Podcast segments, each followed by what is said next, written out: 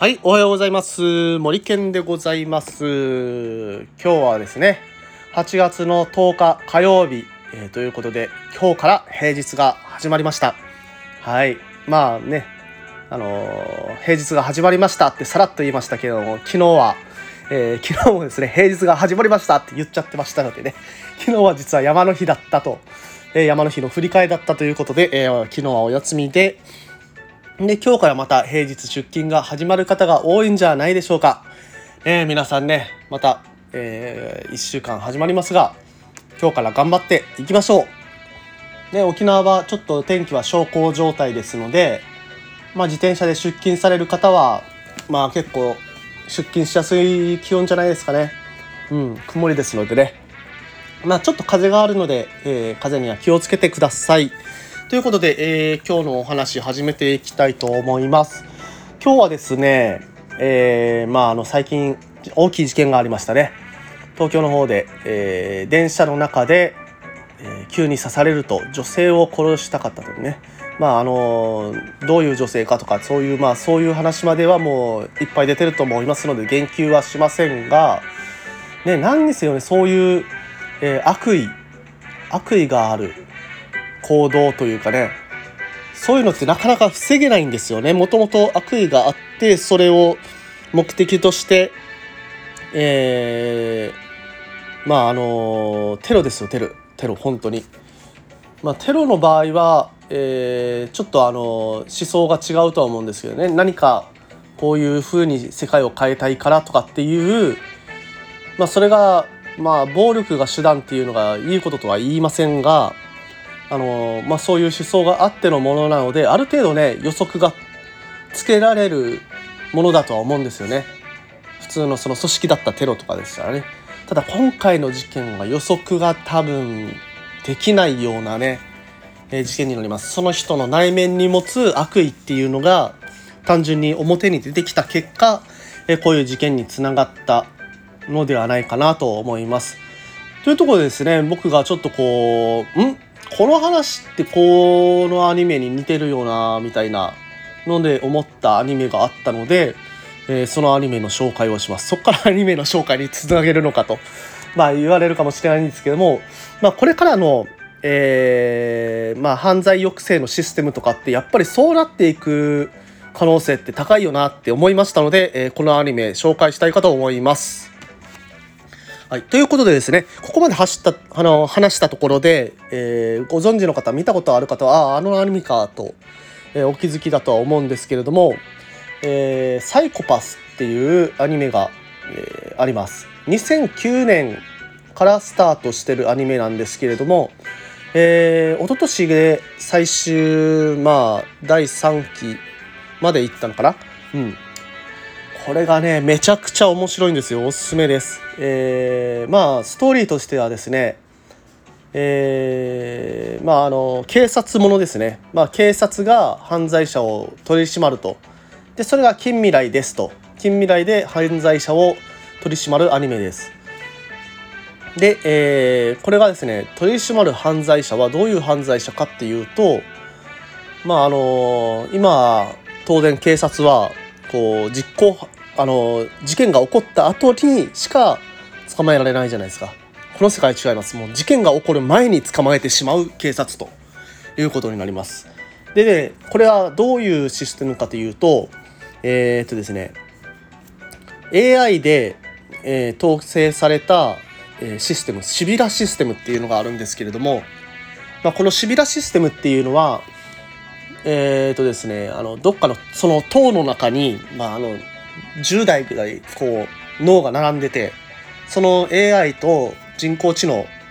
と、まあ、あの普通の脳もあるのかな、まあ、人工知能かな。人工知能の集合体でこの、えー、国を動かしていくというか、まあ、それがもう全ての政治のシステムを司っているというような、えー、システムがシビラシステムになります。でシビラシステムが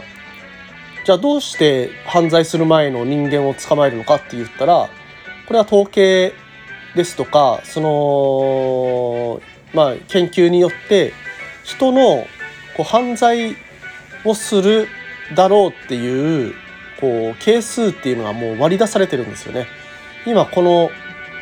この人の状態はまああの色相が黄色だからもうちょっともうちょっとなんかストレス与えたら犯罪に走るぞみたいなまあそういうのを全部あの普段の生活から全部監視していって割り出してるわけなんですよね。でまあ色相がオレンジとかになるとなんかこうあの刑事が持ってる銃が銃がこう変化するんですよね。でこう銃がこう変化してなんとかまああの電気ガン電気ガンモードみたいなやつとか、えー、なんかもう完全にバラバラにしちゃうぐらいのミンチにしちゃうぐらいのモードとかっていうのがあってでその銃を敵に向けた時向けた時に、えー、色相レッドですとか色相、えー、グリーンですとかってなるんですけどまあ当然ねグリーン色相がグリーンの人にはこの銃を銃のトリガーが引けないっていうまあ刑事側はね自分の判断で撃つんじゃなくてもこの銃の判断で、えー、犯罪者を処罰していくというような世界になりますね。でまああのこういうシステムってまあ実際のこのアニメではこのシステムの裏をついた、まあ、その色相で判断されない人たちっていうのが出てきてまあ、それその人たちとの戦いっていう風になってくるわけなんですけれども、まあ、実際ねなんかこういうシステムに将来的にはなってくるんじゃないかなと、えー、すごく、えー、まあ、そのニュースを見た時にまあニュースを見た時に何を考えたかっつったらえそれって防ぎようないじゃんって思ったんですよね正直。あのー、そんな悪意殺意と悪意を持った人が急にね急にじゃないですよねうわーとか言ってやったわけじゃなくてもう静かに静かにそういうことをやってくるっていう世界はもうね防ぎようないですよこれは。うん。あまあどう防いだらいいかなって思った時に真っ先にこのアニメが出てきました。このアニメねあのー、広角機動隊とか好きな人はめちゃくちゃ好きだと思います。まあこの書いてる人は書いてる人というかまあ原作が原作というか、まあ、制作の人はあの踊る大捜査線の監督の、えー、方がやってるんで、まあ、シナリオはねあのしっかりしてますよね。あっていうか刑事物から刑事物なんだ刑事つながりだな刑事物好きなんですねやっぱり。うん、でねほんとねその中でも心理戦ですとかあとねアクションも結構あるんですよね心理アクション。あとまあそういった近未来のシステムも結構作り込まれて、えー、いますので、えー、すごく見応えのあるアニメとなっています。ね、でまああの、将来的にこういうシステムになっていくっていうのは本当うん近い未来になっていくんじゃないかなと僕なんか思ってます。まあいろいろこう反対は出てくると思うんですけれどもまあ、そういう犯罪が多ければ多くなればなるほどそういうシリアルキラー的なね、うん、そういう事前に犯罪を防ぐっていうようなシステムっていうのは求められていくかと思いますので、まあ、近未来のね私たち、えー、そういうシステムに、えー、人間が合わせていくと。人間がシステムに使われていくというような